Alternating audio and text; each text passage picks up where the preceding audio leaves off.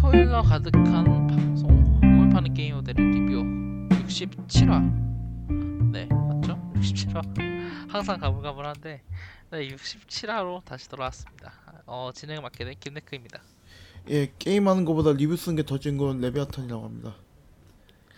예, 주로 FPS 위주로 플레이합니다. 히라닥스라고 합니다. 네 지금 녹음 일자가 9월 30일 드디어 민초구 대명절 한가위가 돌아왔습니다 어, 특히 이번에는 10일이나 되는 이제 긴 연휴 기간으로 다들 이제 엄청 즐거워하시고 계신데 밀린 게임을 지- 플레이할까 플레이하자고 이제 기대하시는 분들도 있고 아니면은 어떻게 이제 집에까지 귀성을 어떻게 해야 될지 걱정하시는 분들도 있겠지만 뭐 각자 나름 그게 있겠죠. 다들 어떻게 지내고 계세요 저 지금? 요번에 그 10일까지 쉬어요. 그냥 그래가지고 뭐 개인 개발해야 되는 것도 있고 그래가지고 뭐 그래서 뭐 일단은 그냥 요번엔 좀 여유롭긴 하네요. 아 다행이네요. 최근에 계속 힘드신 것 같은데 헤라스님은 요즘에 어떻게 지내고 이제 계세요? 이제 졸업 작품만 하나만 만들고 있고 수업은 하나도 듣고 있는 게 없죠. 아 뭐라고 해야 될까? 연휴 지금 일본에 예. 계시죠? 아 그래서 연휴는 따로 즐기시지 못하겠네. 그렇죠. 뭐라 아쉽다고 해야 되나? 아니 근데 좀 있으면 학교 축제니까 뭐 그때 맞춰서 쉬면 되는 거라서. 네, 네. 그쵸? 어, 뭐, 뭐, 저희는 연휴가 다가왔고, 이제 게임 관련해서는 드디어 연말이 다가오고 있습니다.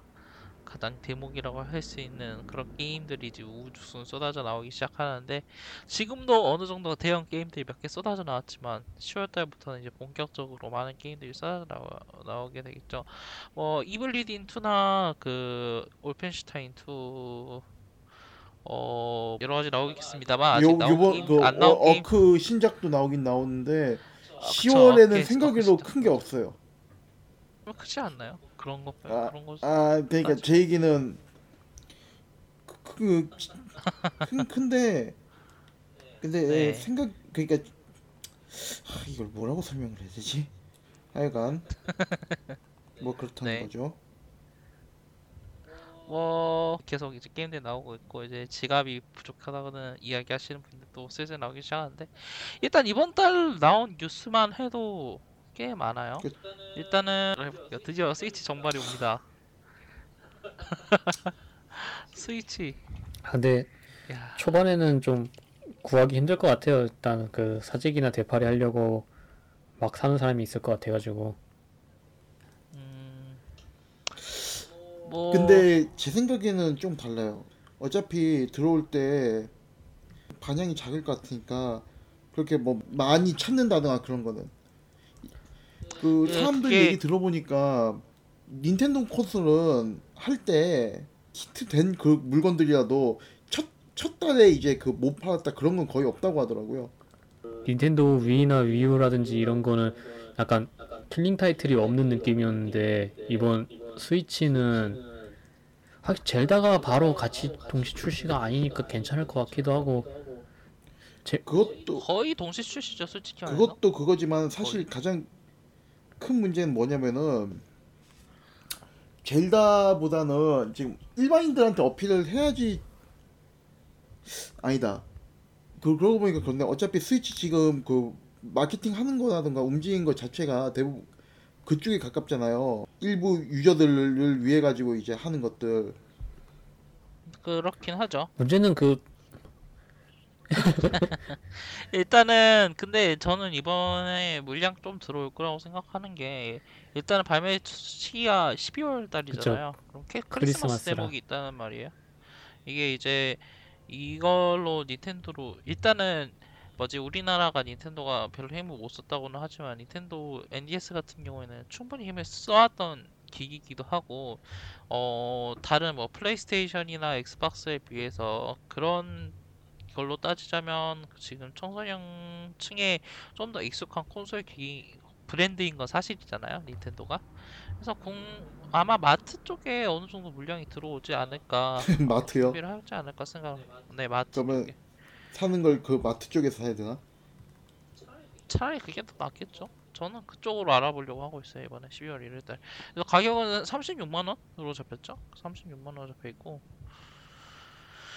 어 발매하면서 동시에 발매되는 게임이 사실 그렇게 엄청 많진 한 않아요. 발매 예정이 지금 동시 발매가 예정이 되어 있는 게 어 슈퍼 마리오 오디세이 이거 같은 경우는 한국어가 좀 포함돼서 나오고 뭐 제노블레이드라든가 그런 거 나오는데 어 디스가이아 5도 한국 발매 같이 되네요. 한국어로 이제 이것도 아마 이제 노림수인 것 같고 그 디스가이아 5는 그럴만한 게 네.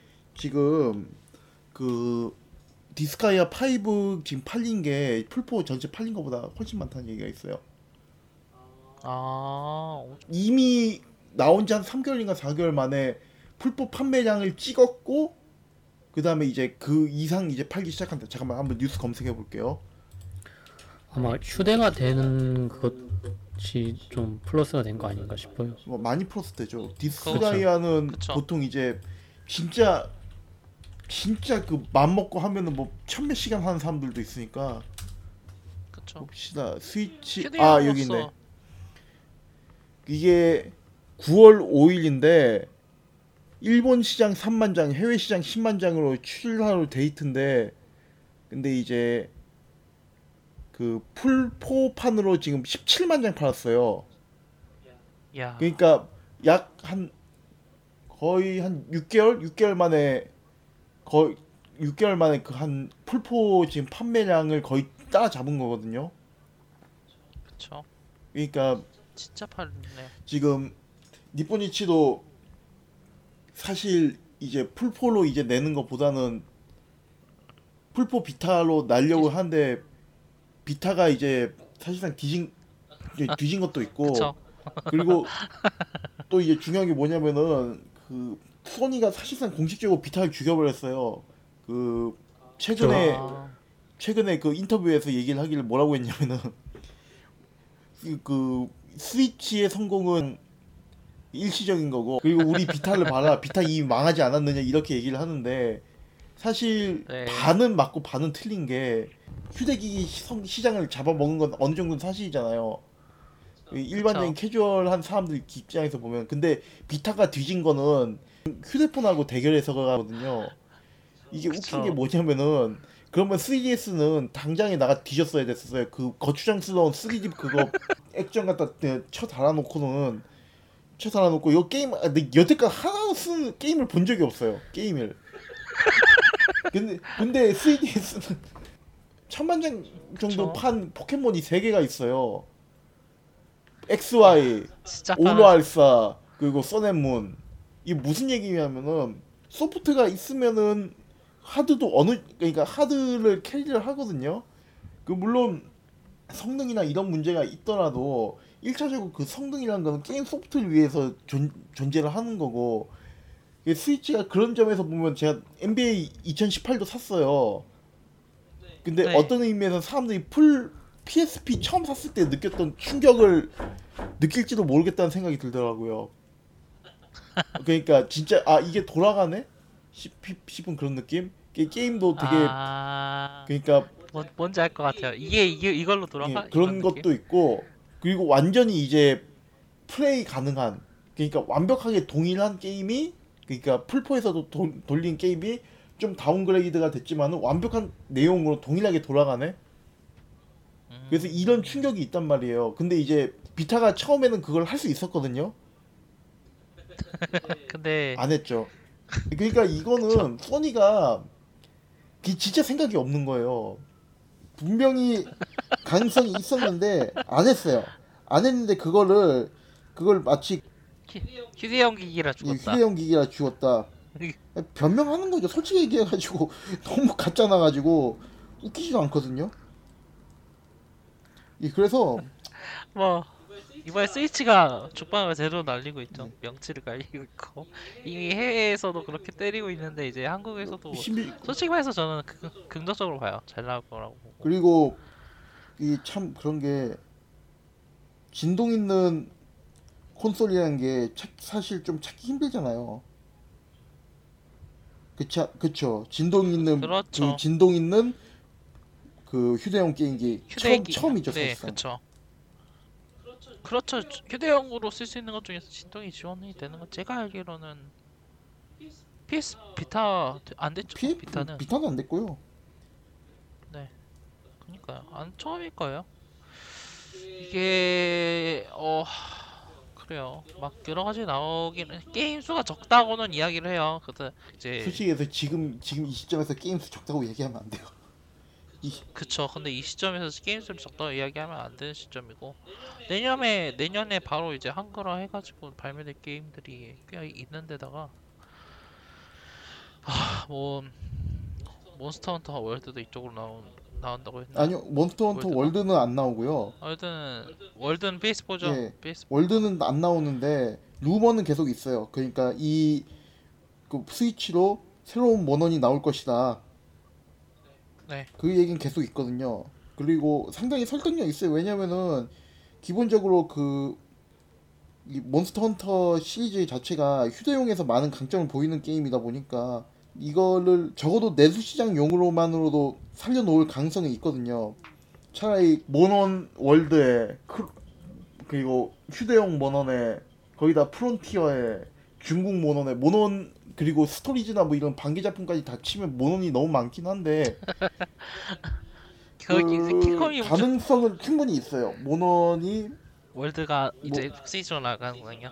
아, 월드가 스위치로는 안 나올 거예요. 왜냐면은 월드가 솔직히 얘기해서 스위치에서 돌릴 정도의 resource보다도 더 많이 잡아먹을 것 같거든요. 아 map 근데 이제 map 변형 gimmick이라던가 혹은 이제 상호작용하는 거라던가 그- 그리고 map 크기도 과거 작 구작들 비해서 훨씬 크긴 커요.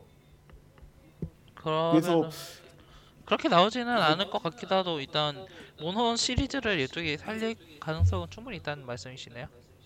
저 일단 기본 거의 기본 시리즈는 계속 나오겠죠. 기존 그 3DS로 나던 내던 거.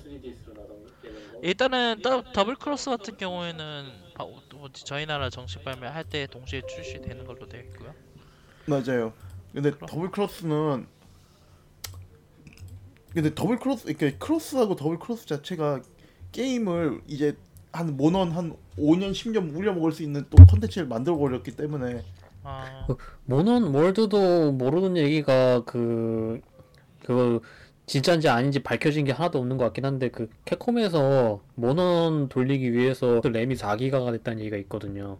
그 그래가지고 있죠. 예, 그쵸. 원래 그, 원래는 2기가였는데 그쵸. 그래가지고 아니 근데 기존 3DS 모넌을 그 해상도 up해가지고는 그 더블 크로스 있잖아요. 그걸 옮기기 위해서 그걸 쓸것 같지는 않잖아요. 예, 그렇죠. 하죠. 그래가지고 뭔가 있을 것 같긴 해요. 그리고 이거 같은 경우에는 현재 발매된 정보가 적긴 그 하니까 루머가 좀- 있었어요. 뭐냐면은 모넌 월드가 캡콤 내 사내 정치의 결과물이라는 얘기가 있거든요. 아니, 그러니까 이게 무슨 얘기냐면은 뭐 캡콤 내 플포 플스로 돌아가야 되는 파가 있고 그 다음에 닌텐도 돌아가야 되는 파가 있는데 어쨌든 이제 포까지 포하고 포지까지 냈는데 소니에서 러브콜 되게 시- 강하게 때렸나 봐요. 그래서 친정 아. 돌아가자는 의미에서 그걸 내 그 뭐냐 월드를 갖다 개발하기 시작했는데 보면은 지금 월드가 내년 1월 발매잖아요. 그쵸. 그리고 근데 지금 막 컨텐 그 E3 때 공개됐는데 컨텐츠 뿌리는 거라던가 PB 뿌리는 거라던가 이런 게 막 이제 개발을 막 같이 하면서 막 급하게 이루어진 게 아니라 이미 준비를 한 상태에서 로드맵대로 착실하게 지금 그걸 갖다 공개를 하고 있는 거란 말이에요. 있죠. 생각으로 지금 그쵸. 모넌 그거 PB 그 뭐야 데모 있죠. 그 유튜브 유튜버들 많이 하고 있지 않아요? 저 진짜 그쵸. 엄청, 엄청 많이 꽤 하고. 있어요. 뒤- 많이 하는 경우는 모넌 해- 모넌 이제 역사 처음이라고 나는 생, 저는 생각을 하는데 근데 이게 웃을 수가 없는 게 그러면 이건 되게 오래 전부터 이걸 준비를 하고 계획을 한 다음에 이제 마케팅 기간을 딱 정해놓고 우린 1월에 발매하고 이제 다 끝난 상태에서 이제 E3 때 이걸 공개를 했단 말이에요. 그쵸. 근데 이게 그렇게 보면은 이제 완전히 소니 쪽으로 넘어간 것처럼 보였는데 이게 어떻게 됐냐면은 어쨌든 모넌을 갖다가 한번 그 치지모토인가 치지모토 요- 요저가 어쨌든 간에 그 닌텐도로 한 7년인가 8년 정도 그걸 모논을 냈어요. 네. 그러니까 닌텐도 측에 요 얘기를 좀 꺼냈나 봐요. 음, 그러니까 지금 그리고 일부는 이 그 뭐야 모넌이 닌, 소니 닌텐도에서 소니로 넘어가는 거에 대해 가지고 좀 그런 어떤 반발 그게 있었 네. 있었기도 하고 근데 웃기는 게 크로스가 이 정도 성공할 줄 몰랐다는 아. 거죠. 그러니까 크로스가 되게 골 때리는 게 그 정식 numbering이 다 달린 타이틀이 아니잖아요. 그쵸. 정식 후계작도 아니고 그냥 모든 컨텐츠들 갖다 집대성 해가지고 새롭게 이제 한번 해보자 였는데 이게 지금 대박을 쳤단 말이에요 속된 말로 그러니까 크로스가 잠깐만요 몇장 팔았지? 크로스가 참 충격적이게도 사람들이 처음에 이제 320만 장 이라고 이제 2016년 3분기에 그렇게 이야기를 2016년 3분기에 320만 장이면 거의 한 350, 400까지는 가겠는데요. 야, 그러니까 이게 진짜 대박을 친 거예요. 그때 이제 언제였나? 그 모넌 서드가 거의 300만 장, 200 200만 장인가 그 정도 팔고 4가 한 300만 장 팔, 팔았는데 그거 이상을 팔았다는 얘기잖아요. 일단 제 기억에 200만 장 나오면 무조건 차기작 들어간대요. 예, 그쵸. 그 그리고 그- 더블 크로스도 초기에는 이거 워낙 이제 크로스 G G급 뭐 이거 이짓 너무 많이 해서 그랬지. 지금 스위치판하고 다 합치면은 연내 200만 장은 거의 확실할 거예요. 이게 일단은 뭐 몬스터 헌터가 그- 이제 그게 소니 독점인 건 아니잖아요. 근데 그쵸. 이게 그렇다고 첫, 이야기를 첫 아이디는 이제. 소니죠. 왜냐면 소니가 이제 PSP로 그러니까 루머에 따르면 소니가 먼저 러브콜 제안을 한 거고 이제 그거를 판매하는 예 과정에서 그렇죠. 엑스박스 이걸 갖다 플랫폼을 확대하자 플포 독점이 아니라 그 솔직히 있었- 얘기해 가지고 그 모넌이 맨 처음부터는 모넌 맨 처음에는 그 1 나왔을 때요. 그때는 예 서양을 좀 공략하려고 만든 액션 게임이었는데 일본에서 먹히고 서양에서는 잘 안 먹혔잖아요. 그래서 예. 그걸 이제 먹히게 만들려고 이번에 나왔다는 이야기가 그렇죠, 그렇죠. 하죠. 그 얘기가 많더라고요.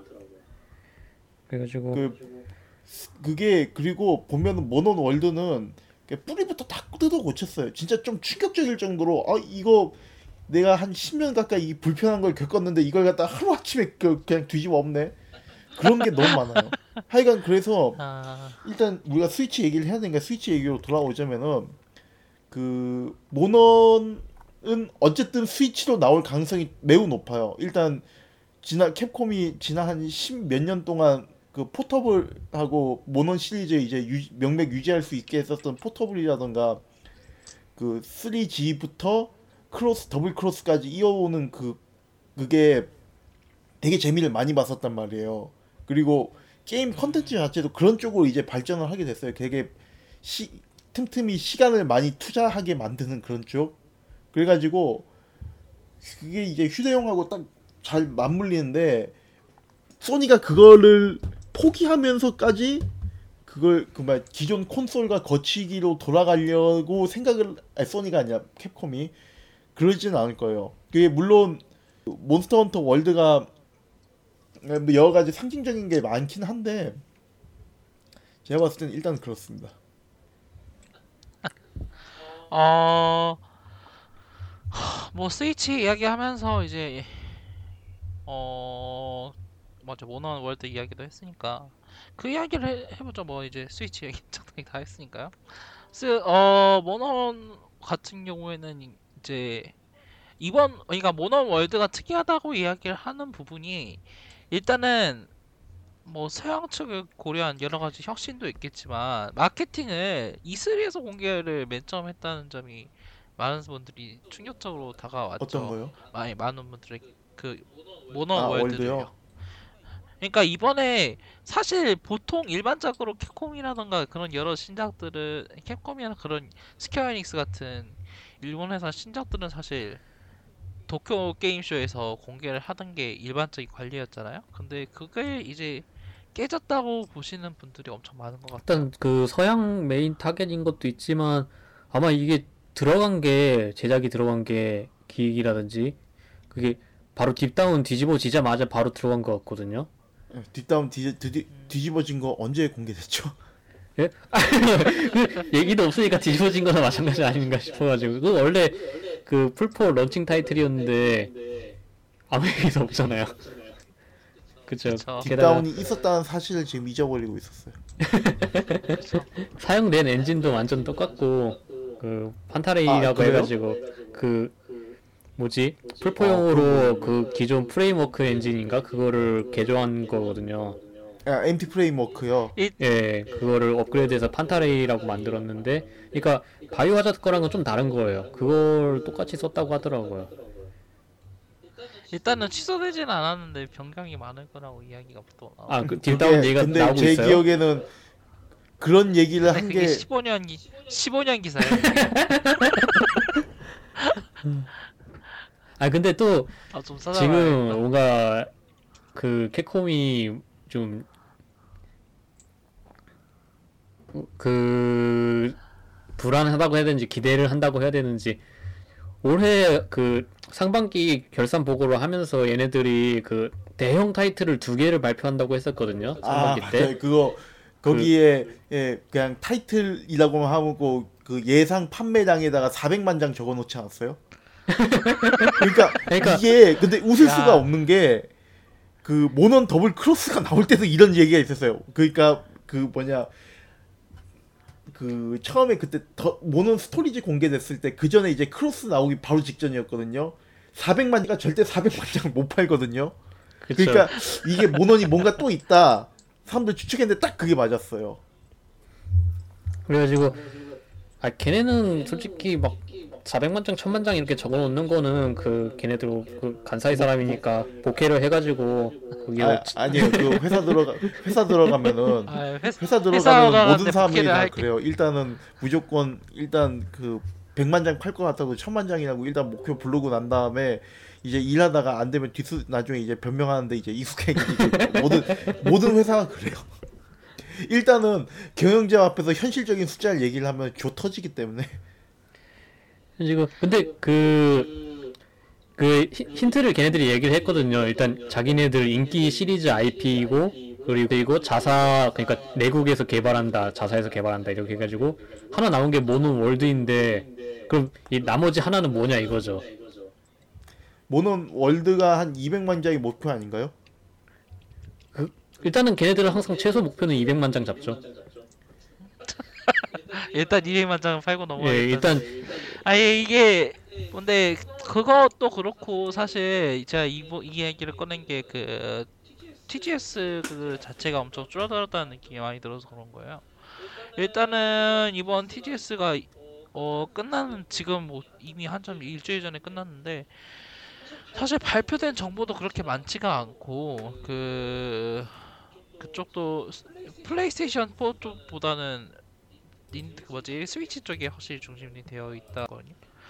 그 확실히 이제 스위치가 엄청나게 세긴 한가 봐요. 지금 일본에서도 그렇고 마찬가지 그건 마찬가지로 이제 플레이스테이션 4가 좀 상대적으로 힘이 많이 약해졌다는 얘기가 듣기도 하는데 어, 두 분은 어떻게 보셨어요 이번 도쿄 게임쇼를? 도쿄쇼 코, 코나미가 대체 어떻게 할지 좀 앞으로가 기대되긴 해요. 그 러브 플러스를 살려냈잖아요.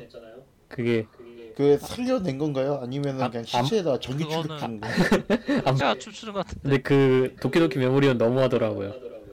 제가 그 게임 플레이 화면을 보는 순간 아그 반남은 진짜 거의 확실히 콘솔 쪽으로 힘을 많이 빼는 것 같더라고요.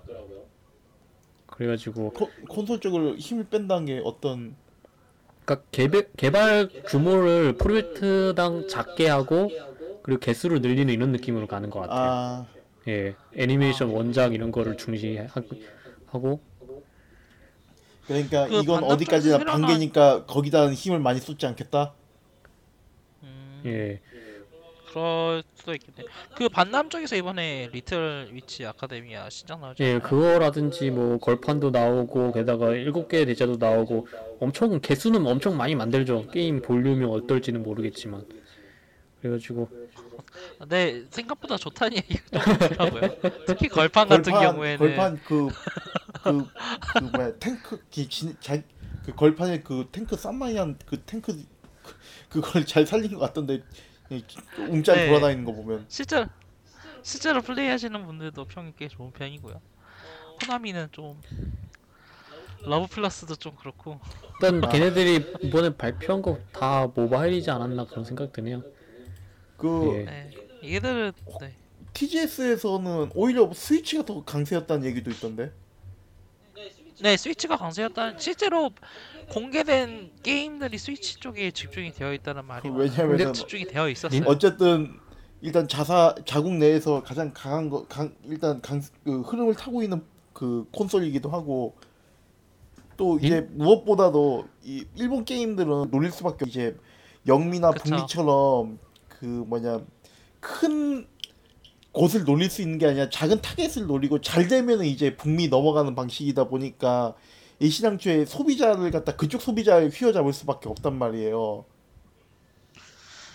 그렇죠. 그래서 보면 이제 판매량이나 이런 것도 감안을 했을 때, 백, 그 판매량이나 이런 것도 감안했을 때 솔직히 근데 하죠. 일본 내에서는 그게 그 정도 팔면은 이게 한 게임 프랜차이즈를 유지할 수 있는 수준이긴 하잖아요.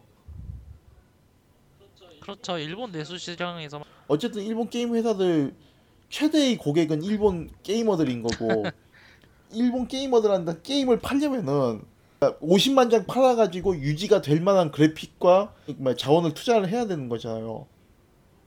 그쵸. 그러니까 애시장초에 북미로 더 나가려고 하면 더 큰 놈들하고 이제 상대를 해야 되는데 덩치를 키우기에는 일본 내 이제 그 회사라던가 이런 것도 이제 그걸 감당할 수 있는 회사가 몇 없고 그리고 솔직히 얘기해서 오히려 그러면 리소스를 줄여가지고 게임을 이제 내서 이걸 해야 돼- 그, 수, 그 뭐냐 그 회사를 굴리고 수익을 내고 그래야 되는데 문제는 이제 플포 같은 경우에는 이미 해외에서 이제 들어온 것들이 워낙 많다 보니까 기대 기대치도 높고 그다음에 경쟁자도 많은데 오히려 그러면은 그 스위치 같은 경우에는 되게 블루오션인 거죠. 그리고 애시당초에 이제 비, 그 상대적으로 적겠네요. 예?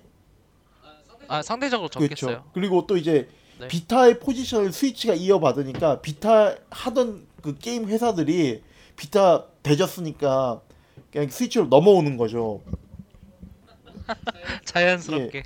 또 그리고 그거 얘기 혹시 들어보신 적 있으세요? 어떤 그 아이폰이나 스마트폰으로 게임 만들던 회사들 스위치로 게임 몇 게임 내 가지고 스위치가 가장 판매량 판매고가 높았다 이런 얘기도 있거든요. 아 근데 이제 물론 그건 있어요. 이게 지금 초창기 소프트가 워낙 없다 보니까 사람들이 이것저것 그쵸. 구매를 하거든요. 이제 솔직해서 오션홈 같은 없으니까. 거 트레일러 보는데 아 이건 진짜 내가 스위치로 게임을 하는데도 이건 별로 사고 싶지 않다 그 생각이 드는데 오션홈 판매자가 스스로 얘기를 하기는 스위치에서 판매한 게 가장 많았다. 아 근데 트위터에서도 몇 번 나온 얘기긴 하지만은 이- 뒤집어서 생각하면 이렇게 생각하면 돼요. 우리가 이제 스위치가 다른 이제 콘솔들에 비해서 성능이 낮잖아요. 그쵸? 그쵸. 근데 그쵸. 휴대폰에다가 컨트롤러 달았다고 생각하면 음 그러면은 확실히 그러면 그리고 그 보면은 스- 닌텐도 다이렉트에서 모바일로 서비스하는 AOS 게임이 있어요. 그게 지금 스위치로 12월 예? 그게 펜타스톰 예, 펜타스톤 맞아요. 그게 스위치로 12월에 베타 테스트가 진행이 돼요. 음 그럼 진짜 확실히 휴대 차, 그 뭐라고 해야 되나요? 거의 반대로 그 휴대용 휴대기기 시장이 휴대폰 시장을 먹어버릴 수 있는 물론 그런 가능성을 보여줄 수도 있겠네요. 가능성은 있는데 일본- 이게 아직은 희박한 가능성이고 왜냐면 어쨌든 간에 스위치는 스위치가 좀 이제 장기적으로 오래 보긴 봐야 되니까 근데 그거 네 일단 이거는 이- 일본 내수 시장 기준으로는 예. 그렇게 볼 수도 왜 있을 일단. 그러면 다시 일본 내수 시장으로 돌아가면은 걔네들한테는 오히려 이게 더 풀포나 비타보다는 비타는 이미 뒤졌으니까 됐고 그 플포보다는 오히려 더 수지 타산이 맞을 수 있다는 얘기죠. 그렇죠. 리소스도 적게 드릴, 드리고 그 타 이제 플랫폼하고도 그러니까 개발이나 이런 부분도 좀 쉽고 영위하고 저희 자기들 노하우도 어느 정도 살. 그렇죠. 그래서 뭐 그런 지금 뭐 visual novel이나 이런 것들도 꽤 넘어간 것들도 많고 제가 봤을 때는 어 TGS에서 비타 에, 비 스위치에 더 관심을 많이 갖는 거는 어느 정도 납득이 되긴 해요. 되게 애매한 기기 포지션의 기기이기도 하고 걔네들은 또 이제 오랫동안 휴대기기가 뭔지를 갖다가 다뤄봤으니까 감을 잡기가 더 쉽거든요. 특히 이제 디스가이아 그렇죠. 판매된 것들 양들 보면은 그 니포니치가 그 스위치에 힘을 실어주겠다는 얘기도 꽤 했던 걸로 기억을 해요 저는 최근에 솔직히 저는 게, 이런 게 솔직히 좀 더 마음에 든다고 생각을 하고 왜냐하면은 휴대폰 기기가 솔직히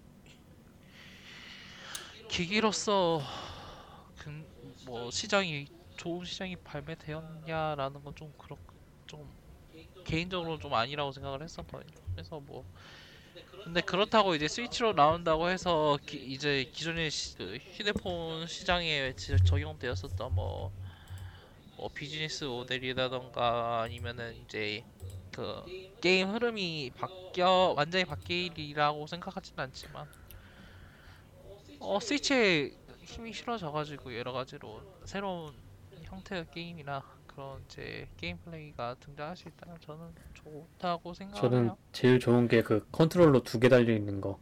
그 예전에 패미컴처럼. 그거 되게 좋은 것 같아요. 특히 젊은 세대니까 초등학교, 중학교, 뭐 넓게는 고등학교까지 해가지고는 옛날에 잘 나갔던 그런 2인용 게임들 이런 거 좀 흥하지 않을까 이런 생각을 하고 있어요. 엄청 흥할 것 같지는 않은데 아. 조금 그 local co-op. 나오자마자 예. 메탈 슬러그 이런 것도 같이 나오지 않았나요?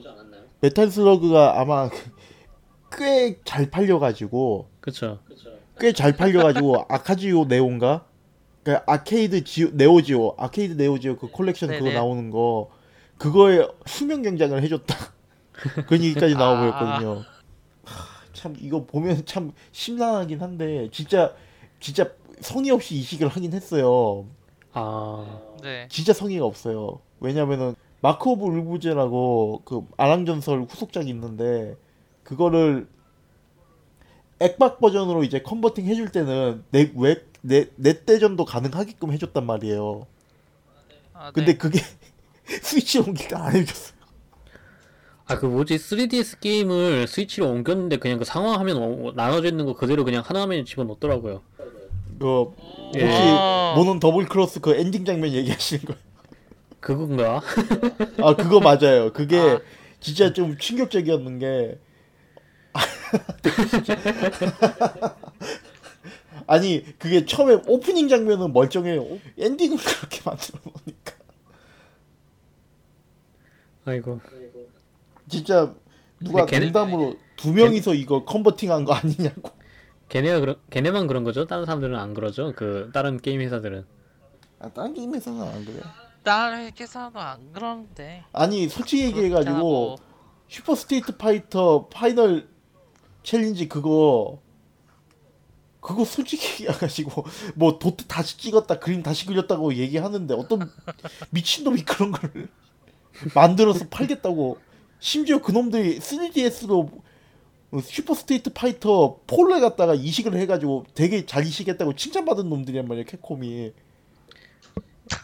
근데 웃긴 게 뭔지 아세요? 그 캡콤 언제 결산자료였나 그거 읽어보는데 거기에 뭐라고 적어놨냐면 슈퍼 스트리트 파이터 파이널 챌린지는 정말 잘 팔렸다.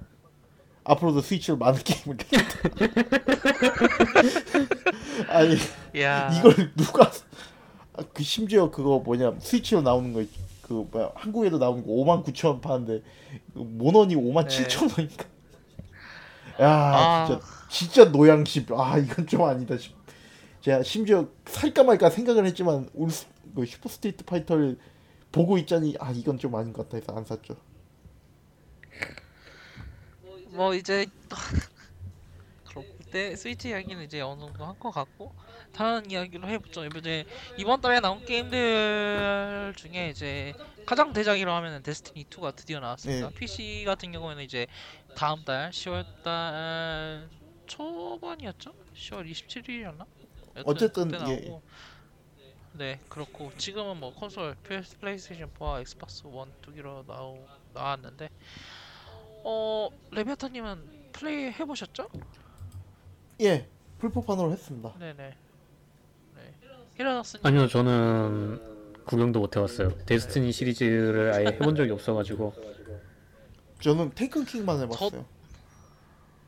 아 저는 일단은 데스티니 2 잡아봤는데 제일 처음 느낀 게 아니 그러니까 그냥 플레이하면서 느낀 게 저는 이번에 처음 해본 거예요 사실. 그 데스티니 1을 해사 저번에 테이큰킹 나와가지고 구매는 했거든요. 근데 맨 처음 잡았을 때 도대체 뭘 해야 될지 아무것도 감이 안 잡히는 거예요. 아 이거는 할 게 아니다 하면서 바로 놔버렸는데 괜히 샀다 생각하긴 하는데. 여튼 어 그래가지고 데스티니 2 맨 처음 잡았을 때는 뭘 어떻게 해야 되는 그런 그런 상황이 또 벌어지지 않을까 생각을 했는데 어 생각외로 스토리 모드가 어, 튜토리얼이나 어떤 뭘 해야 될지를 잘 이끌어줘가지고 데스티니 괜찮았다. 일 편이- 고 스토리가 개똥망이었거든요. 그러니까 그런 그런 면까지 생각을 해가지고 플레이하면서 느낀 게 어 설마 에 이거 내가 익숙한 어디선가 익숙한 그런 느낌이 나는데 아 보더랜드 아 딱 그 느낌이 아 맞아요. 들더라고요. 그거 데스티니 자체가 파밍 게임이라 가지고 보더랜드 느낌이 나는데 솔직히 얘기해서 이렇게 생각합니다. 보더랜드는 진짜 그 폐지를 많이 줬거든요. 무지막지한 양의 거의 폐지를 그쵸 패시를 톤 단위로 갖다가 뿌리면은 그 중에서 쓸만한 거 찾는데 시간 보내는 게임인데 근데 데스티니는 그 뭐야 그렇게 뭐 아이템을 뿌리진 않고 계속 뭘 뺑뺑이를 돌려요. 근데 뺑뺑이 그쵸. 도는 게 재밌어요.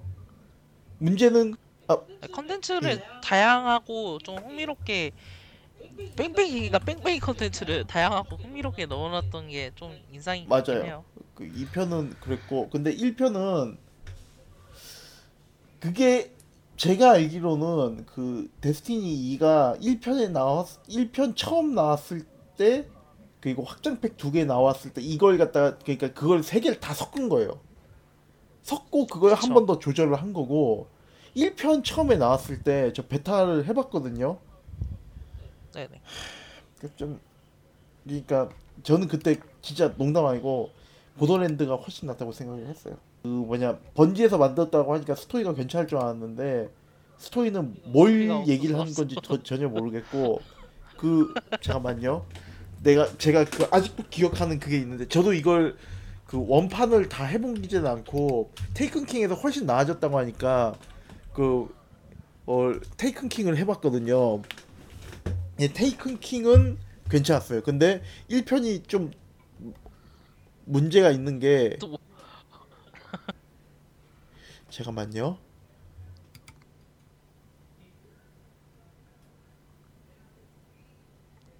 저도 그 1편 나왔을 때 욕먹는 거밖에 못 봐가지고 별로 관심이 없었거든요.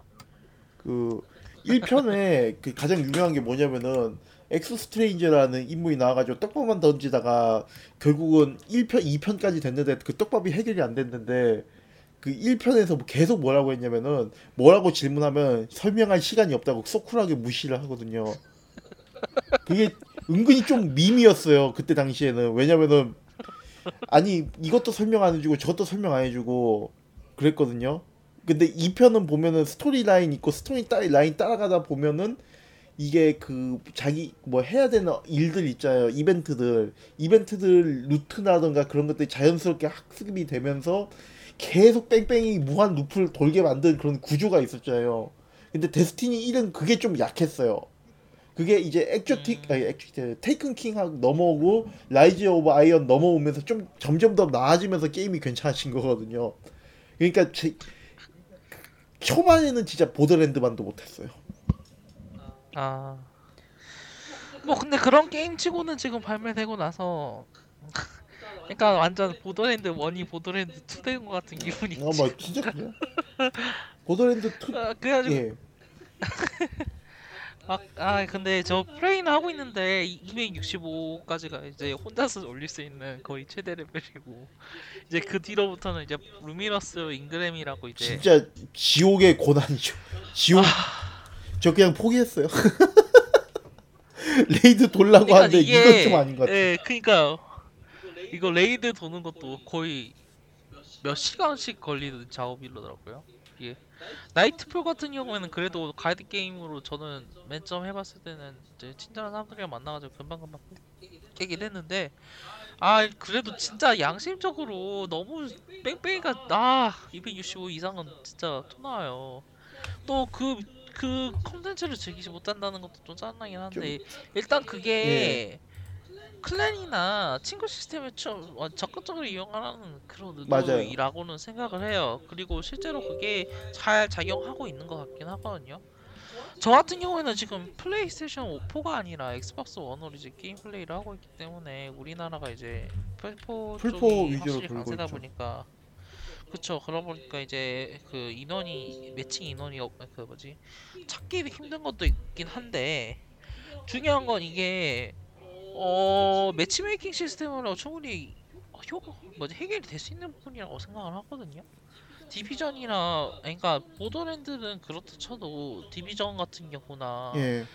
뭐 이제 뭐 이런 farming 중심 게임들이 요 최근에 보여줬었던 그런 모습을 보여주자면 보여주자면은 뭐좀 이런 이제 하- 목표가 확실히 존재하는 미션 같은 경우에 matchmaking을 통해서 충분히 게임 협동을 할 수 있다고 저는 생각을 해요. 근데 데스티니에는 그게 부재하다고 생각을 해가지고 가이드 시- 시스템 같은 경우도 그 뭐라고 해야 되나 그런 매칭 시스템이라고 보기는 뭐, 매칭 시스템의 역할과 동시에 또 이제 clan 자기들은 clan 홍보 역할도 하고 있어가지고 사실 그렇게 그런 이제 디비전이나 그런 소, 다른 farming류 farming 위주 게임들과 비교했을 때 matchmaking 시, 솔로 그러니까 솔로 게이머들에게 그렇게 친화적인 게임은 아니라고 사실 생각하고 그 raid raid가 너무 좀 하드코어한 게 있죠.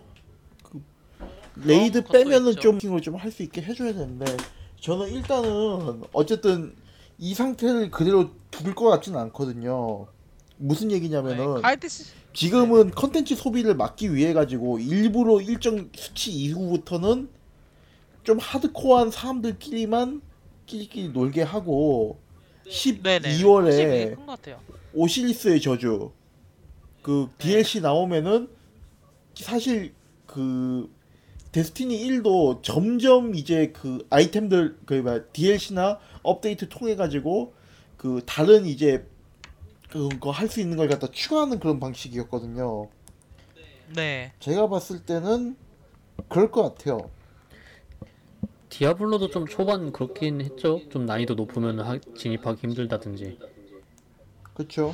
디아블로 같은 경우에는 근데 또 이제 좀 급하게 추가하는 느낌도 있고 컨텐츠 소모가 엄청 빨랐어요. 그렇죠. 솔직히 좀 디비전도- 초반에는 되게 안일하긴 했었어요. 네. 그 대균 이게 예. 확실히 네 대균열이라던가 뭐 그 무슨 레벨이었죠? 불지옥이요? 아니 불지옥 해가지고 만렙 다음에 이제 무슨 레벨 계속 그 뭐야. 아, 뭐그 나네. 현상수배 같은 거. 예, 뭐 그런 것도 있고 뭐 시즌도 추가해가지고 지속적으로 막 소비화 컨텐츠를 만들어 준 게 사실 디아블로 3 그리고 디비전 막 초기 그럴 때는 사실 존재하지 않았던 그런 맥락들이 이제 어 최근 그런 게임들이 또 발전을 하고 디스 데스티니 같은 경우에는 1편이라는 생각을 하고 내놓은 것 같고 데스티니 2 같은 경우는 확실히 그렇게 생각을 해보면은 여러 가지로 이제 전작이나 다른 게임들의 노하우를 많이 가져와서 컨텐츠 소비에 대한 흐름을 사이클을 지들이 만든 것 같아요. 이 이게 그저 네. 디비전 같은 디비전이 한다. 디비전은 솔직히 얘기해가지고 TPS하고 MMORPG 그렇게 썩 어울리지 않다는 느낌? 그런 느낌이 어느 정도 없지 않아 있었어요. 그게 게임이 재밌고 없고를 떠나서 왜냐면은 항상 얘기하는 거 있잖아요. 그 후드 쓴 놈이 벡터 40발 갖다 머리에다 바, 박았는데도 뻗지 않고 계속 달려오는 뭐 그런 충격적인 장면을 보면은 아, 누구라도 그런 생각을 할 수밖에 그쵸. 없거든요. 이 게임 뭐가 잘못된 거 아닌가. 근데 데스티니가 정말 괜찮은 게 뭐냐면은 레벨 1일 때나 2일, 20일 때나 레벨이 100일 때나 265일 때나 게임이 되게 일관적으로 느껴져요. 무슨 얘기인지 음, 그게 아시죠? 있어요. 확실히. 네. 레벨 scaling이라던가 그런 게 확실히 어 납득된다 일- 그런 그러니까? 말씀하신 대로 일관 네 납득되고 일관적이고 확실히 그렇죠. 어 근데 그런 점에서 보면 참 그 일종의 뭐라 되나? 이게 완성형이라고 해야 될까요? 완성. 예. 그렇죠. 드디어 완성이 됐다. 그렇죠. 이 정도면은 이제 할 만한 게임이다. 이제 이 정도로는 이제 딱 이 정도가 딱 이제 기- 시작 수단이라는 느낌이 그쵸. 좀 들기도 하고. 어, 저 이거 같은 경우에도 이제 아 지속적으로 컨텐츠가 나오는 게임이다 보니까 확실히 천천히 이야기를 해야 될 것 같긴 한데. 이게 PC판 배급이 블리자드잖아요. 예. 그래서 네. 기존의 뭐랄까 한국 유저들 중에서도 되게 이런 게임에 관심을 음. 갖지 않았던 사람들도 뭔가 가지는 계기가 되지 않을까 요즘 뭐 배, 배그도 나가고 있고 근데- 하니까 그런 아, 근데 이게 조금 힘들 좀- 거예요. 왜냐하면은 데스티니가 가장 이제 유명한 게 어쨌든 그 헤일로 만들던 번지가 게임 그쵸. 만들었다라는 그 이미지도 같이 있고 쉽지 않은 부분이라 저는 근데 배틀넷에 뭔가 막 스팀처럼 게임이 엄청 많은 건 아니잖아요. 그 그쵸 그러긴 그쵸. 하죠. 근데 또 배틀넷을 하는 사람들은 하는 게임만 이 그게 이제 팀 포트리스 2 막 나와가지고 그럴 때도 있었던 거긴 한데 블- 배틀넷이 지금 자생해가지고 이제 다른 게임들과 연계를 노릴 수 있는 부분이 뭐냐면 이제 서로와 서로의 크로스오버 같은 걸 자주 해요. 뭐 Heroes of Storm 같은 경우에는 거의 대놓고 이제 다른 게임들에서 차용을 하고 있고 하나 예, WoW를 어느 정도 플레이하면은 뭐 Overwatch나 여기서 이, 이득을 얻습니다 하면서 이제 마케팅을 할 수 있는 여지가 있었는데 Destiny 같은 경우는 솔직히 그런 부분에 있어서 좀 취약하다고 봐요. 그래가지고 그런 빌리자드 마케팅이 그렇게 이제 자사 게임들을 이용한 이제 서로 뭐라고 해야 되나 그런 네트워크에 중심이 두어져 있다면 데스티니 같은 경우에는 태생적으로 그게 좀 힘든 부분이 있어가지고 그쵸 어 국내에서는 그렇게 힘을 쓰지 못할 가능성이 높다고 봐요. 또 한글 이제 배틀넷을 이용하는 유저 계층 같은 경우에는 한글 비한글에 익숙하지 않은 계층이다 보니까 게다가 그러니까 유저 군이다 보니까. 한국 배틀넷에 나올지 안 나올지도 아직 사실 모르죠. 예, 그쵸. 한국에는 발매가 안 된다고 들었거든요 제가. 그래가지고 그 뭐지? 구매 자체는 가능한데 이제 정식적으로 딱 마케팅을 하지는 않는 걸로 알고 있고 뭐 그렇다고 저는 생각을 해요 데스티니가 PC방 같은 경우는 이제 하는 사람은 계속 하시, 하는, 하시는 분들은 엄청 많이 하고 그쵸. 있긴 한데 어뭐 이제 데스티니는 그렇고 어 그다음으로 이제 드디어 컵헤드가 발매가 됐습니다. Cuphead가 이게 그렇게 이제 안 나온 게임이었나요? 네, 올해 개발된 게임이었나요? 한번 이게 10 플스4 아니 Xbox 1 발매될 때 함께 공개되지 않았었나요? 공개가? 아 그런가요? 근데 이게 맨 처음에 공개가 돼가지고 데모가 시험 시연이 공개가 됐을 때는 platforming 구간이 사실 거의 없고 보스전으로만 보스전은 몽타주로만 이루어진 게임이었어요 사실 근데 그런 시험판에서 이게 말이 되냐고 막 여러 가지 호평도 받고 그런 부- 피드백을 듣고 한 번 엎었다고 그래요 개발을 그래가지고 platforming section이나 뭐 RPG section 같은 걸 만들어가지고 플레이어 볼 플레이 게임 볼륨을 대차게 늘리고 그런 식으로 해가지고 어 거의 어 3년 2년 3년 정도 개발을 해가지고 지금 이렇게 출시가 된 걸로 알고 있어요. 음, 두 분은 플레이를 해보셨나요? 저 같은 경우에는 아직 구매를 안 했는데 아니요 저도 그냥 비주얼만 봤어요. 근데 좀 레비아타님 저는 아직 그냥 그런 게 있다 그, 그 아니요 안 샀어요. 예. 어차피 그 뭐야 액박도 없고 Windows 10으로 돌릴 수 있다고 해도 지금은 어쨌든 그 뭐야 Switch에다가 많은 그 그걸 갖다 힘을 실어주고 있는 상황이라서. 아 개인적으로도. 어 히라스님 방금 뭐. 아니 아니요 아니요 아니요. 그냥. 아, 그, 근, 확실히 artwork 같은 경우에서 엄청나게 호평을 받기도 하고, 아 토큰 좋아요 어. 정말로. artwork는 진짜 개성을 잘 살리고 있죠. 그, OST 같은 경우도 엄청 호평이라고요. 그, sound effect라던가, 그리고 또, 게임 플레이 같은 경우도 이게 어- 막 진짜 무자비하게 어렵다기보다는, 진짜 힘들, 힘들게 이제 죽어가면서 배워가는 그런 느낌 을 확실히 제공한다고 하니까, 어, 말해서 개인적으로는 지금 구매해볼까 하고 생각하고 있는 리스트 중에 하나 있기도 하고 어 여러 가지로 이제 중평을 이 여러 가지 다른 사람 다른 분들의 이야기를 들어보면 확실히 재밌는 게임인 것 같긴 해요. 어 platforming이 사실 죽어 가던 그러니까 인디 중심으로만 이루어져 가던 추세에서 되살아나는 느낌인 것 같긴 해요. 2, d 플랫포밍이요. 예. 그, 그 확실히 그 이 Cuphead 같은 경우도 그렇긴 하지만 그 이전에 그 소닉 그 매니아 같은 경우에 매니아 맞죠? 쇼, 소닉 매니아 네 맞아요 이름이? 근데 소닉 매니아 같은 경우에도 그런 이제 2D 플랫포밍 가 2D 플랫폼을 중심으로 해가지고 발매를 했는데 반향이 꽤 좋게 나오는 상황이고 어 여러 가지 부분에 있어서 상- 상당히 이제 어 이런 2D 플랫폼에 관심을 가지고 있는 늘어나는 추세고 또 2D 인 뭐지 인디 게임 이미 인디 개발사는 원래부터 이제 2D 플랫포밍에 마음에 두고 적을 두고 있었기 때문에. 그쵸. 니?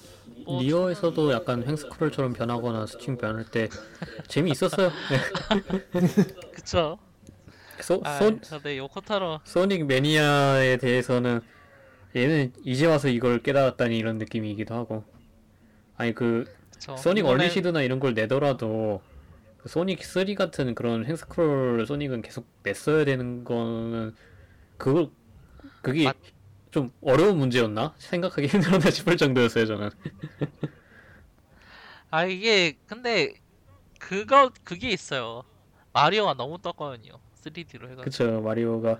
Galaxy 나오고 막 여러 가지 나오니까 아 2D로 하면 안 되는구나 막 이렇게 해가지고 했는데 사실 마리오 같은 경우는 platforming platforming으로만 가려던 게임이 아니긴 했어요. 자기들도 막 다른 시도를 여러 가지 저 했었고. 마리오 RPG 이런 뭐- 것도 있었죠 완전. 팝 그쵸 팝판인데 마리오네 이런 것도 있었는데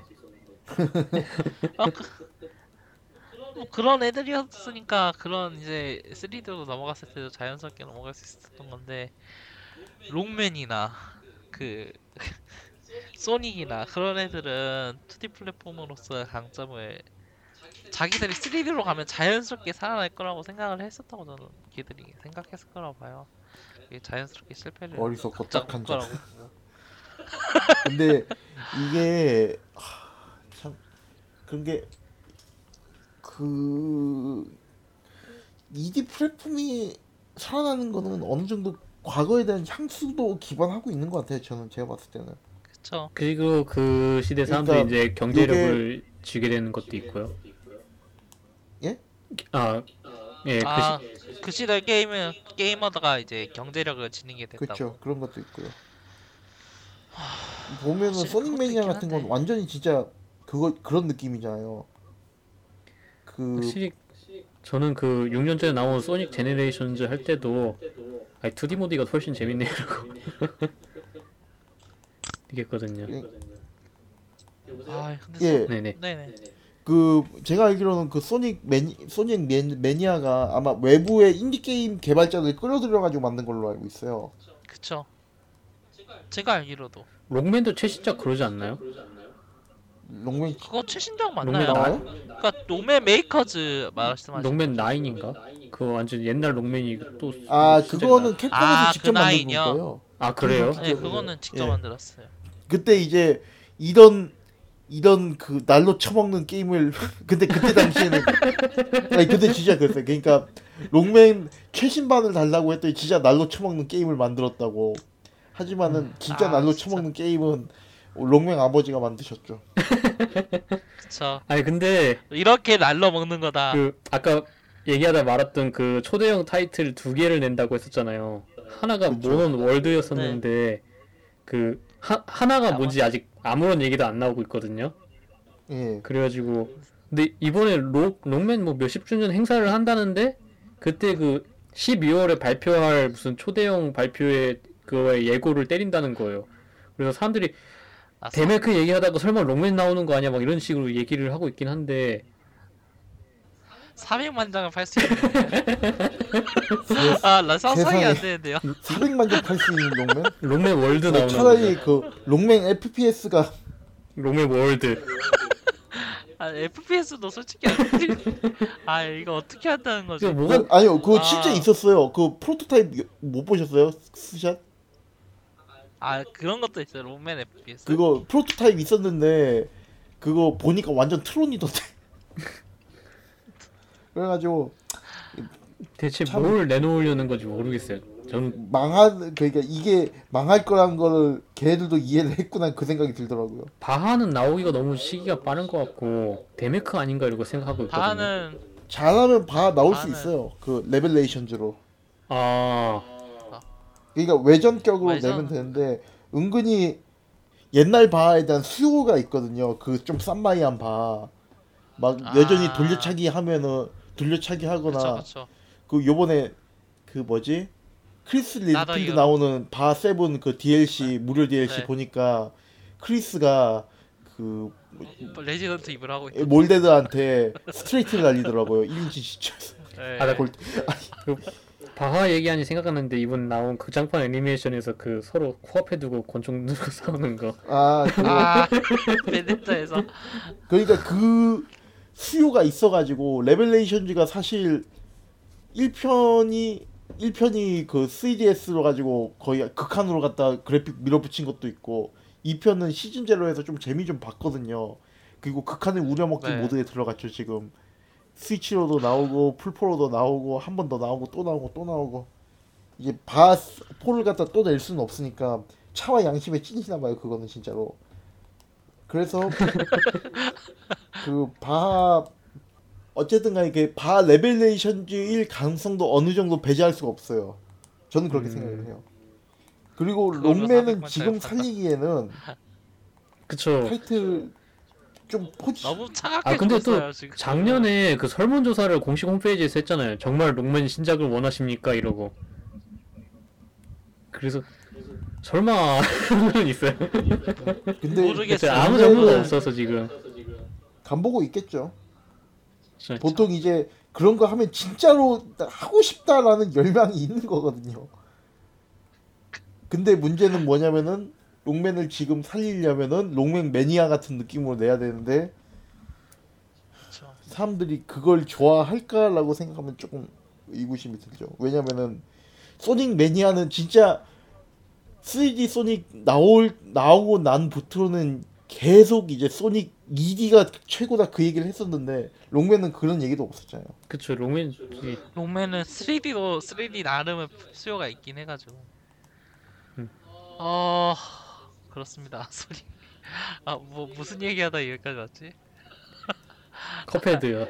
그 컵- 네. 2D가 아, 맞다, 이제. 부활을 한다. 아 그 Cuphead 이야기 그 마지막으로 좀 하자면은 Cuphead 하면서 록맨이 이렇게 나오면 재밌지 않을까 그 얘기도 아 모르겠다 솔직히 그 그 Mighty Number Nine 그 뭐지 concept art 보면은 Cuphead 비슷한 느낌이잖아요. 캐릭터도 큼지막하고. 예, 그 네. 실제로 나온 건 저, 전혀 아. 달랐지만 아, 실제로 아, 그 나온 소닉- 건 날로 먹었지만 소닉 공식 계정이 피자 가지고 아시죠 그거? 아 예 그 들어본 적은 있어요. 아, 그 생각 나가지고 아, 다시 진짜 좀 그러니까 아니 근데 그때는 진짜 이렇게 될 줄 몰랐죠. 진짜 너무 날로 먹었다 어 그렇습니다. 이제 어 Cuphead 나오고요. 뭐 이제 게임 나온 거 이야기를 해보자면 또 Total Warhammer 2가 Warhammer 2가 드디어 발매가 됐습니다.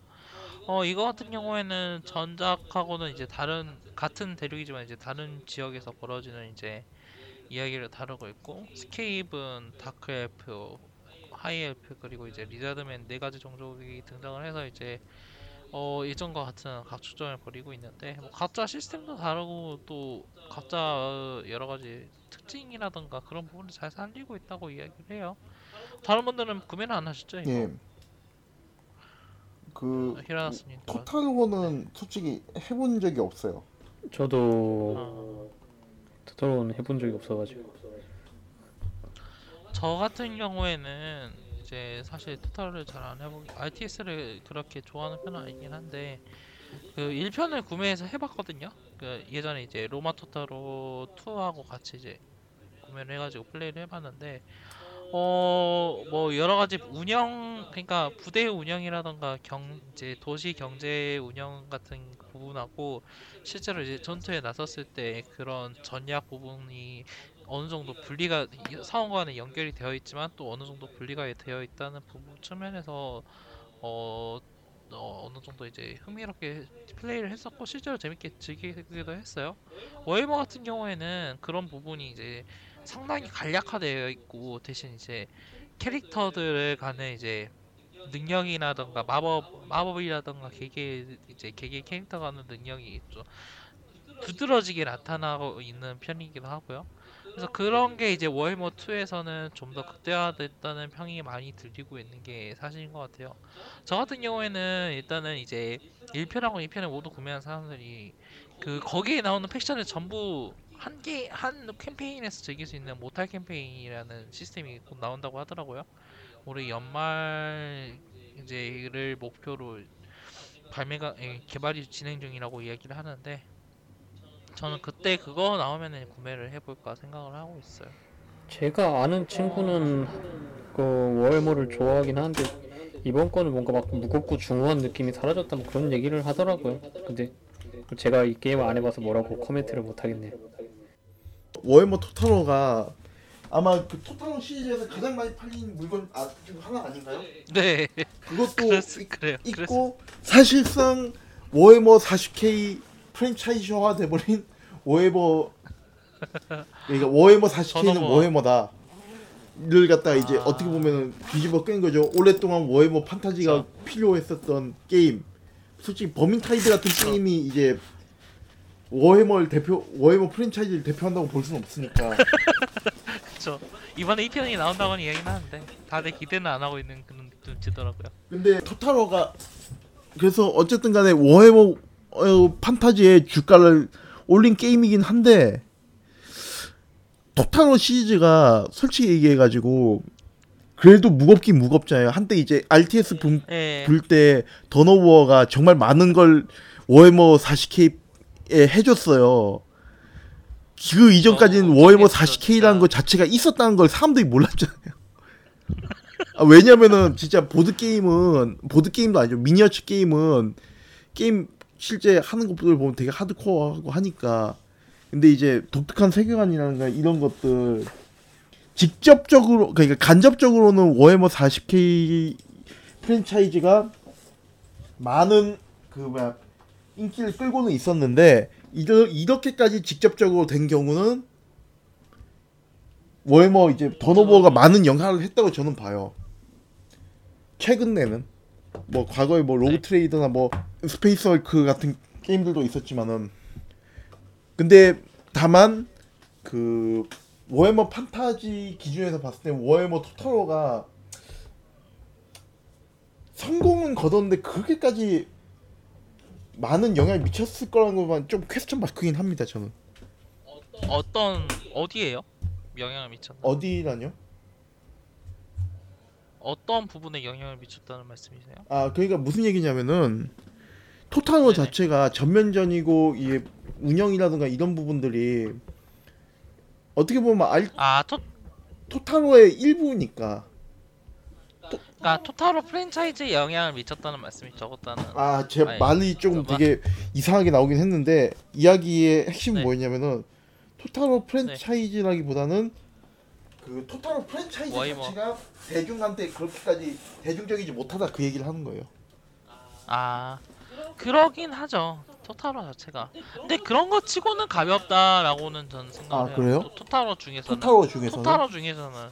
네. 진짜 할만. 왜냐면은 토타 예. 할만해 하다고 보거든요 저는 이게 소요 시간이 꽤 되긴 하는데 그 토타로가 좀 기존 시리즈 같은 경우에는 여러 가지 생각할 수 있는 게 많은데 워해머에서는 진짜 진짜 과감하게 쳤어요. 그러니까 저 로마 토타로를 제가 해봤으니까 각종하고 이야기를 해보자면 로마 토타로에는 막 여러 가지로 뭐지 그 자기 가 나라 안에 또 여러 가지 가문이 있어가지고 그 가문 간에 또 정치 또 아, 신경을 써야 되고 막 그렇게 됐었는데 그런 게 그냥 월드 이벤트로 하나로 통합이 돼가지고 이제 어, 떤 상황이 일어났을 때 선택을 하- 선택지 중에서 하나를 선택해서 난 이걸 하겠다 하면 이제 다른 쪽은 나빠지고 막 그렇게 해서 엄청나게 간략하게 된 부분도 있고 막 식량 같은 것도 신경을 썼어야 됐어요.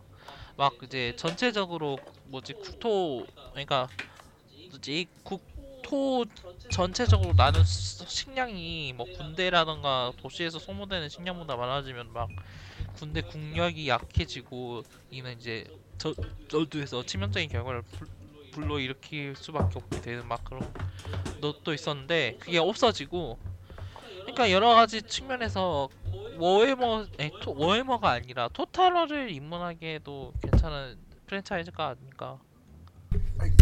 말 그대로 전면전 그러니까 전쟁 그 자체에 초점을 맞췄다는 얘기처럼 들리네요.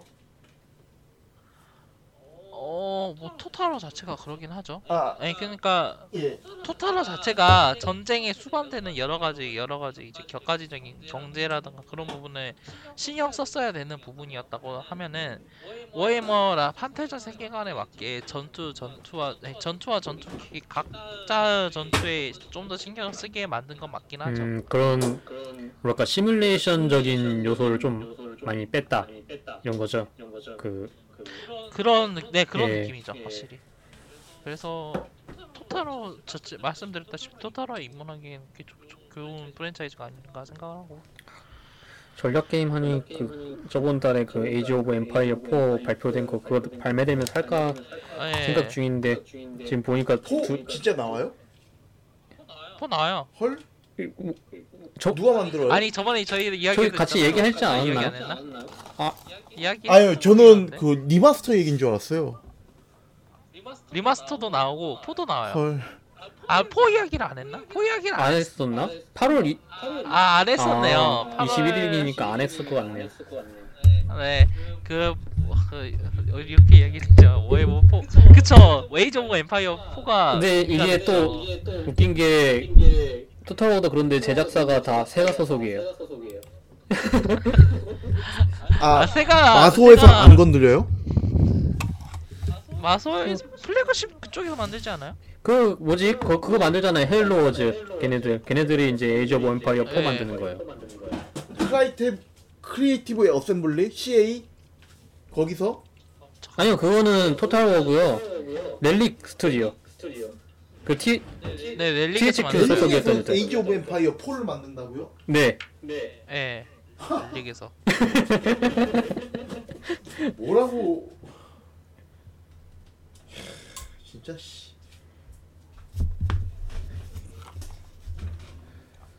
근데 뭐 나와봐야겠죠. 아직 플레이 그 트레일러도 안 나왔어요. 그 그냥 나옵니다 라고 이야기밖에 안 나와가지고. 어 1편 같은 경우에는 그 아, Halo Wars는 세가- Creative Assembly구나. 네, Halo Wars는 헷갈렸네요. 거예요. 그 렐릭이 이번에 개발하는 걸로 알고 있고 그 세가가 그래서 마소랑 친한가 봐요. 마이크로소프트에서 마소가 나오네. 친하다기보다는 Creative Assembly 걔네가 아마 CA요? 크게 걔네 때문에 친한 거 아닌가 싶기도 하고 원래 일단은 걔네가 Relic 개발의 예. 배급은 MS요. Relic 개발의 배급은 MS. 음 이거 같은 경우에는 어 그래요. 4편은 나오는 거고 이거는 공개가 좀 더 되면은 이야기를 할게요. 어. 뭐 이제 발매된 게임은 여기까지 하고 그 여러 가지 이제 어. 아, 그 베타 이야기를 좀 더 하죠. 그 Call of Duty World War 2 베타가 지금 진행 중에 있어요. 멀티 베타. 어, 플레이 해 보셨나요? 아니요. 아니요. PC로 할 수 있나요?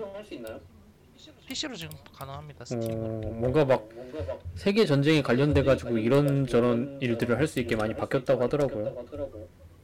그러니까 그 사단에 소속돼 가지고 그 사단에서 훈련 받고 퍽 같은 거 그거 찍는 게 그런 시스템으로 바뀌게 되고 아, 그쵸. 이- 그 자퍽이 사라졌어요.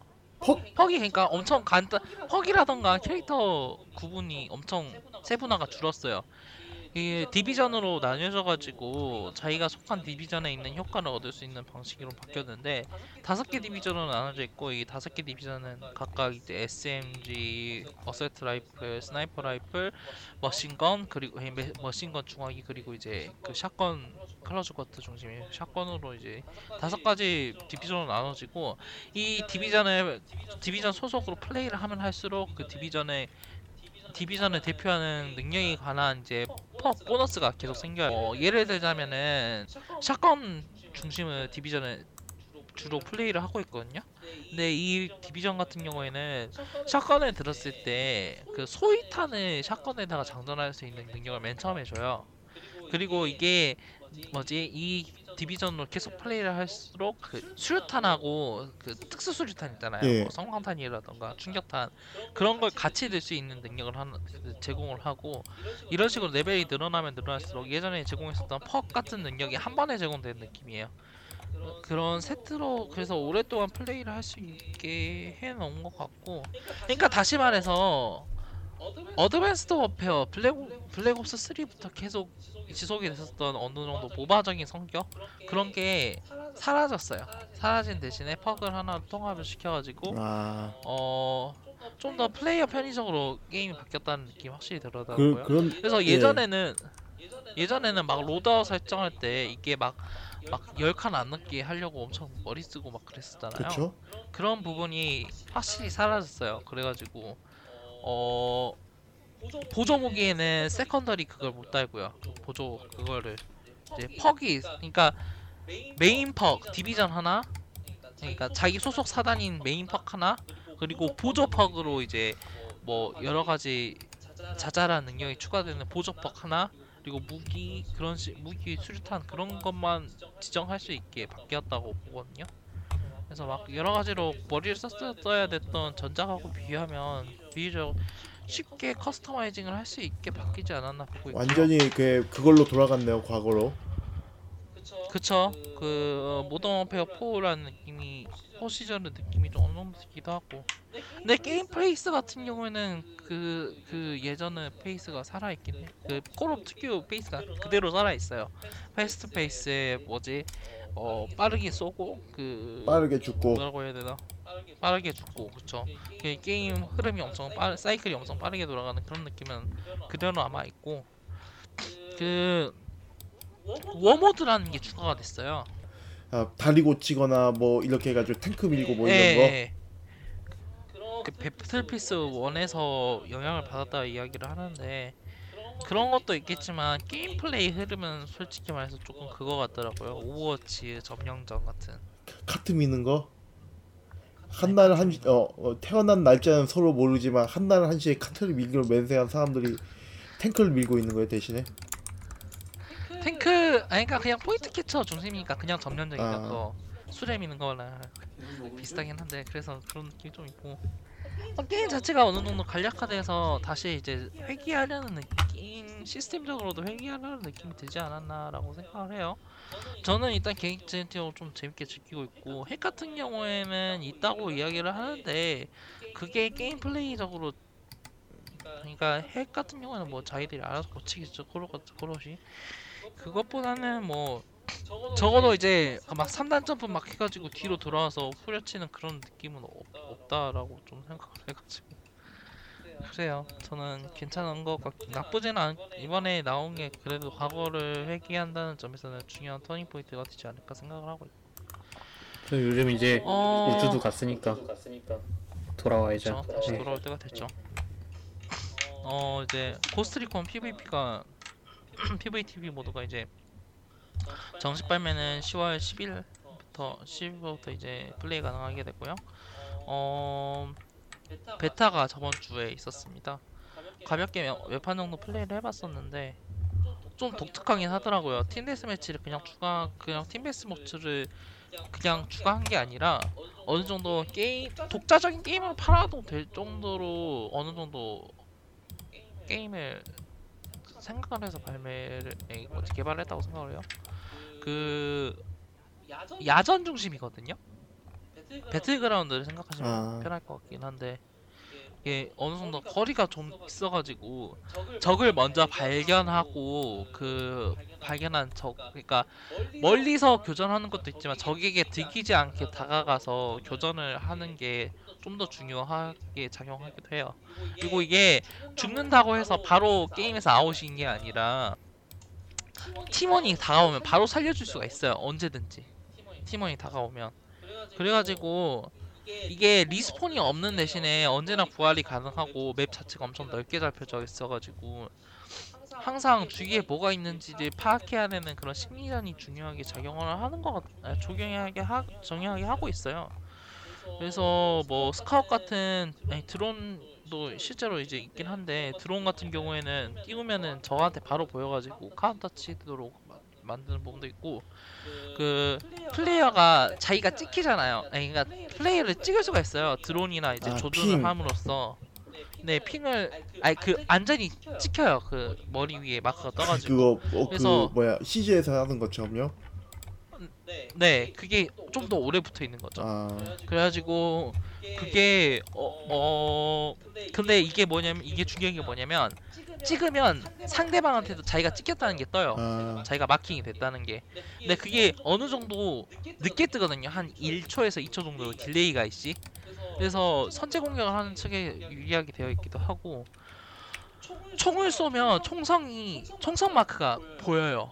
그래서 여기서 총성이 났다라는 걸 심리적으로 유도하게 하는데 중요한 건 막 플레이어 게임 능력 중에 그 드론으로 대신 총소리가 나도록 만드는 그런 드론도 막 있고 한다는 거죠. 막 그런 점에서 정보전 심리전이라는 측면을 살리려고 노력을 했고 꽤 유효하게 작용하지 않았나 생각을 해요. 디스코스트 리트 같은 경우에는 이거는 발매가 되면 한번 플레이를 해볼까 생각을 하고 있는데 발매라고 하면은 정식 서비스 말씀이신가요? 그쵸. 10월 10일. 근데 중요한 건 이게 플랜 게임 발매 자체가 상당히 된 게임이고 반년 정도 된 게임이고 또 구매할 때 full price로 구매를 해야 된다는 그런 장벽이 있는 데다가 어느 정도 시간이 지났다는 측면에서 사람들이 관심을 안 가져 그러니까 플레이 베이스가 적을 것 같은 위험이 좀 있다고 생각을 해요. 그렇게 묻히기엔 좀 아까운 게임이라고 보고 있고요. 근데 언제나 그랬듯이 그렇게 묻히기 아까운 게임이 우- 너무나 많았죠. 그쵸 배틀본은 아예 이제 유지 보수만 하는 걸로 완전히 고정이 돼버렸고 그 최근에 아, 아닙니다. 이거는 오프 더 레코드인데 최근에 그 네 그 1v1이라고 해가지고 자기네들 뭐 새로 뭐 개발한 게 있는 것 같더라고요. 어디서요? 거기 그 기어박스에서 아 아예 어브이 그러니까 원이요? 새 컨텐츠를 만드는 것 같아요. 아 그래요 그거는 그, 그러니까 사실상 배틀본은 내부적으로는 그냥 실패했다. 그쵸 근데 그, 그렇게까지 실패한 것 배틀본- 같진 않은데. 아 실패 근데 그 그 생각도 드는 게 실패했다기보다는 더 이상 유지를 실패했어요 하기 힘든 거겠죠? 그러겠죠 사실 추한 걸로만 따지면은 이볼브가 정말로 존경스러웠기 때문에 이, 이, 이, 이 바닥에서는 더 이상 추해질 수가 없는 그 정도 수준이죠. 이불 그 하루 종일 아. 띄워야 되는 그 FPS AOS도 있었잖아요. 그게 이볼브 아닌가요? 아 그것도 그거구나. 아 근데 그 롤 같은 FPS, TPS 아 파라곤 파라 파라곤이요. 파라곤도 좀 추하죠. 아 근데 그거는 아이 그거는 뭔가 사람들이 희망을 갖긴 네. 했었나요? 플레이스테이션 4 하시는 분들이 은근히 이게 괜찮다라는 생각을 가지고 계신 분들이 좀 있긴 했어요. 이거 다른 플랫폼으로 플레이하는 사람들은 절대 이거 좀 아 너무 아닌 것 같다라고 이야기를 하고 그 대격변 패치를 세 번인가 네 번인가 했어요 지금. 근데 그래도 아 좀 그렇다 생각하고 이번에 또 패치를 하는 그럼 거야. 이볼브 2네요 완전. 이건 이볼브도 많이 아, 뒤집었거든요. 근데 솔직 솔직히 말해서 이볼브가 이 게임보다 아 그래요? 저는 그렇게 생각을 해요. 파라곤의 파라곤 이볼브는 파라곤 같은 체계적으로 망한 게임을 따라갈 수가 없다고 생각을 하고 아 이볼 어, 아. 파라곤은 그거죠. 그 어쨌든 간에 꼭 꼭 한번 그 뭐야 AOS를 만들어 보고 싶었습니다. 그거 아, 에픽 우리의 자랑스러운 언리얼 엔진으로 이렇게 대단한 게임 AOS 게임을 만들 수가 있습니다. 그 생각을 하고 만든 것 같기도 하고 아, 아 이게 어제 에픽 이야기가 나와서 아, 또 이제 이야기를 포트나이트 아, 포트나이트가 이번에 이야기 한참 했어요. 아니 근데 솔직히 말해서 포트나이트 관련 포트나이트 그러니까 정확하게 말하면 포트나이트 배틀로얄 이야기인데 이게 이번에 블루블 블루홀에서 아 에픽에서 포트나이트 배틀로얄이라는 우리 배그 게임을 뺏긴 게임을 또 만들었는데 아 배틀로얄 triple A 게임은 우리가 제일 처음으로써 뭐 에픽 게임은 솔직히 에픽은 이런 그런 식으로 게임을 만들면 안 되지 않냐 유감스럽다 옹행웅 막 이렇게 이야기를 어, 언론 하는데 어, 언론 플레이 잘못했죠. 토탈 피스킷이 했던 이유, 말을 이용, 인용을 하자면 개가 달을 보고 짖으면 아무도 관심 갖지 않지만 달이 다시 개를 보고 되짖으면 사람들이 관심을 시작한 관심을 갖기 시작한다. 이게 딱 그 꼴이거든요. 아니 사실 배그 스타의 배틀로얄 장르 게임은 예전에도 충분히 나왔고 지금 좀 계속 나오고 있어요. 그거는 선두주자로서 가, 당연히 감내해야 될 거고 그냥 관심을 안 가지면 모든 게 해결이 되는 그 부분이거든요. 어떻게 보면은 이 바닥에 너무 이 바닥을 그렇게 많이 경험을 해보지 못한 거죠. 아좀 얼리 억세스부터 끝내고 말을 하던지 아니 그게 더, 그것도 있고 그 경험을 해보지 못했다는 게 어제 항상 베끼기만 했지 베끼 베껴 못 베끼기 당한 경험은 없다는 거죠. 아 아이 제 생각에 이게 팩트라고 보거든요.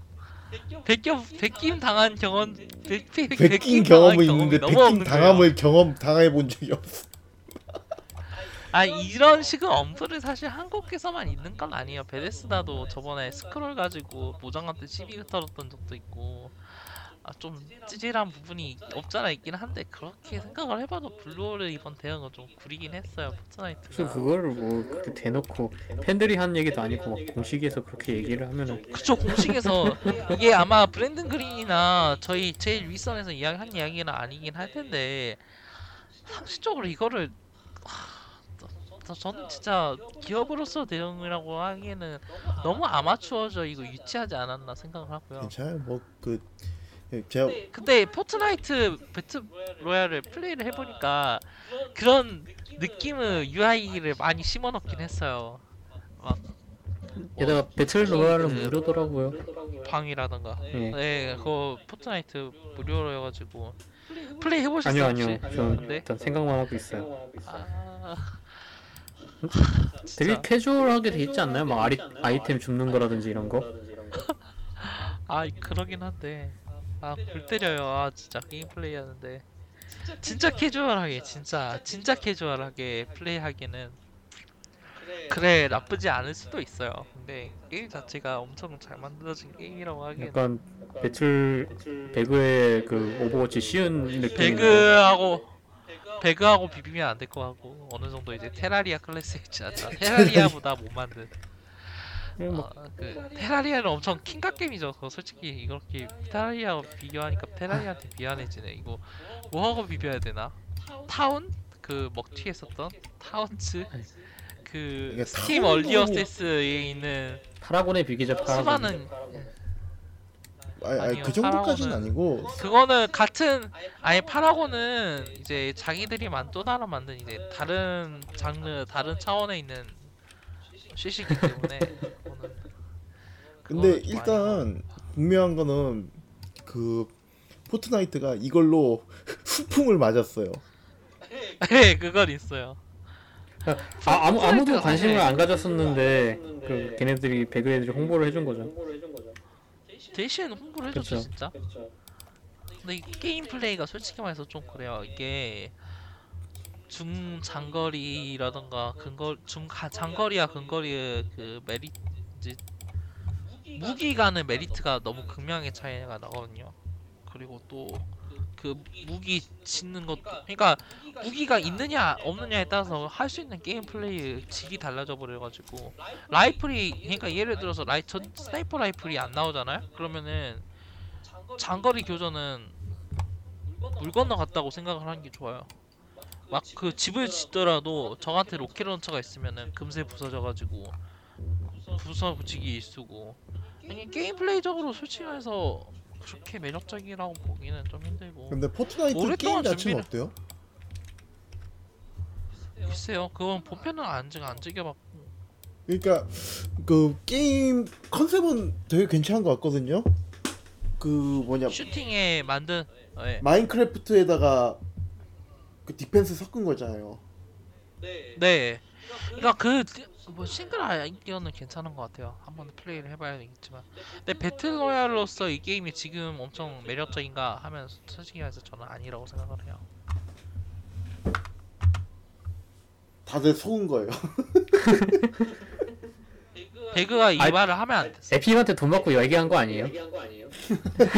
아 우리 엔진 엔진 값 깎아줄게 로열티 줄여도 되니까 이 게임 언급 좀 해줘 노이즈 마케팅 가자 이러고 아 그랬나?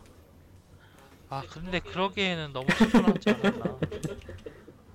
배그 쪽은 한 번 딱 발작하고 반짝하고 다시 사라져. 배그 쪽은 솔직히 벌 만큼 벌었으니까 이제 혹시 어아 걔- 아직 볼거 많았어요. 이제 걔들 그걸로 또 벌어 벌어야죠. 음. e스포츠 배그 나 e스포츠보다 그 열쇠로 벌어야죠. 상자 팔고. 아 상자 팔고 이제 아니 지금 그걸로도 돈 꽤 많이 벌걸요? 지금 후드 값이 아니 그러니까 그 뭐지 얼리 어세스 때 예약 구매한 사람들에게 준 가격이 지금 110만 원이었거든요. 제가 저번에 왔을 때. 그 지금 보면은 좀 확인을 해볼게요.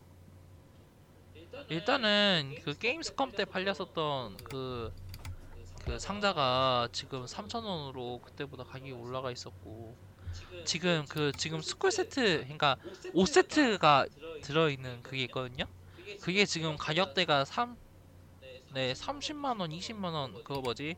파란색 그 학교 교복은 세트가 지금 60만 원이고요. 어 뭐냐 플레이스 뭐냐 얼리어 셌을 때 뭐지 예약 구매 이제 구매자들한테 줬었던 게 73, 치- 지금 70만 원이거든요 제일 싼 게. 근데 이게 수수료가 10% 가량 묻 아니 5% 가량 붙는단 말이에요. 그럼 이거 하나만으로도 수수료가 네, 이제 돈을 꽤 벌어들이고 있는 건데 이게 엄청 지금 적극적으로 스- 스팀 마켓이 이루어지고 있으니까 그걸로도 엄청 벌어들. 골 때릴 정도로.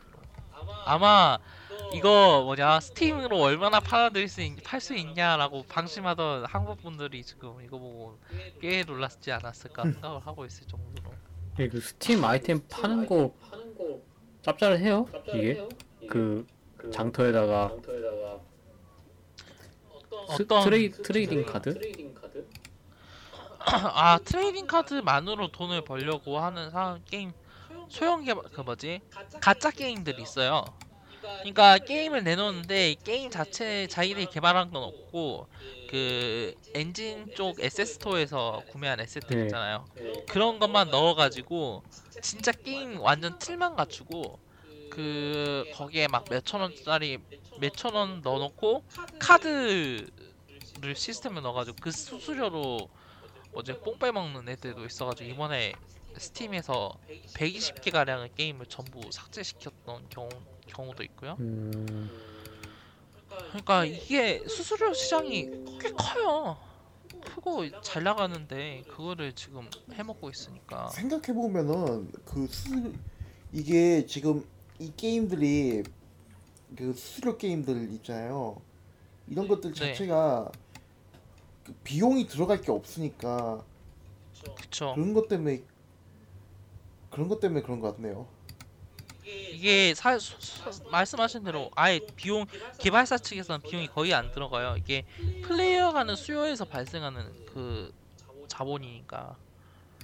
그러니까 어, 자- 사실상 지금 맨 땅에서 돈을 뽑아먹고 있는 상황인데 에픽한테 왜 어그로를 끌었을까 전혀 이해가 안 되는 그런 부분이고. 하, 그렇습니다. 뭐 포트나이트는 그래서 솔직히 말해서 좀 별로예요.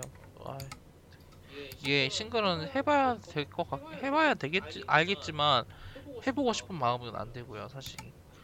아니 컨셉은 괜찮아요. 뭐 디펜스 플러스 마인크래프트 괜찮다 이건데 요즘에 그걸 누가 디펜스 유행이 지나간 지가 언젠데 누가 하냐고 그렇습니다. 뭐 배틀그라운드 같은 경우는 블루홀 이번에 이제 이름 바꾸고 또 세계 지사 짓는다고 이야기를 하더라고요. 일본이랑 미국이랑 해서. 그 시리즈 그러니까 덩치 키우는 건 근데 저는 솔직히 좀 걱정이긴 해요 이거. 괜한 걱정일 수도 있긴 한데. 너무 갑자기 키우면은 나중에 후폭풍이 오지 않을까 생각을 하고 있고. 그래요. 어, 이번 5번 달에 이야 있었던 이야기는 뭐 이 정도라면 될 것 같죠. 네. 사실 그리고 이제 다음에는 이후에는 그 헬블레이드 인자 시어리얼 진짜 헬블레이드 세누아 위생으로 다시 돌아오도록 하겠습니다.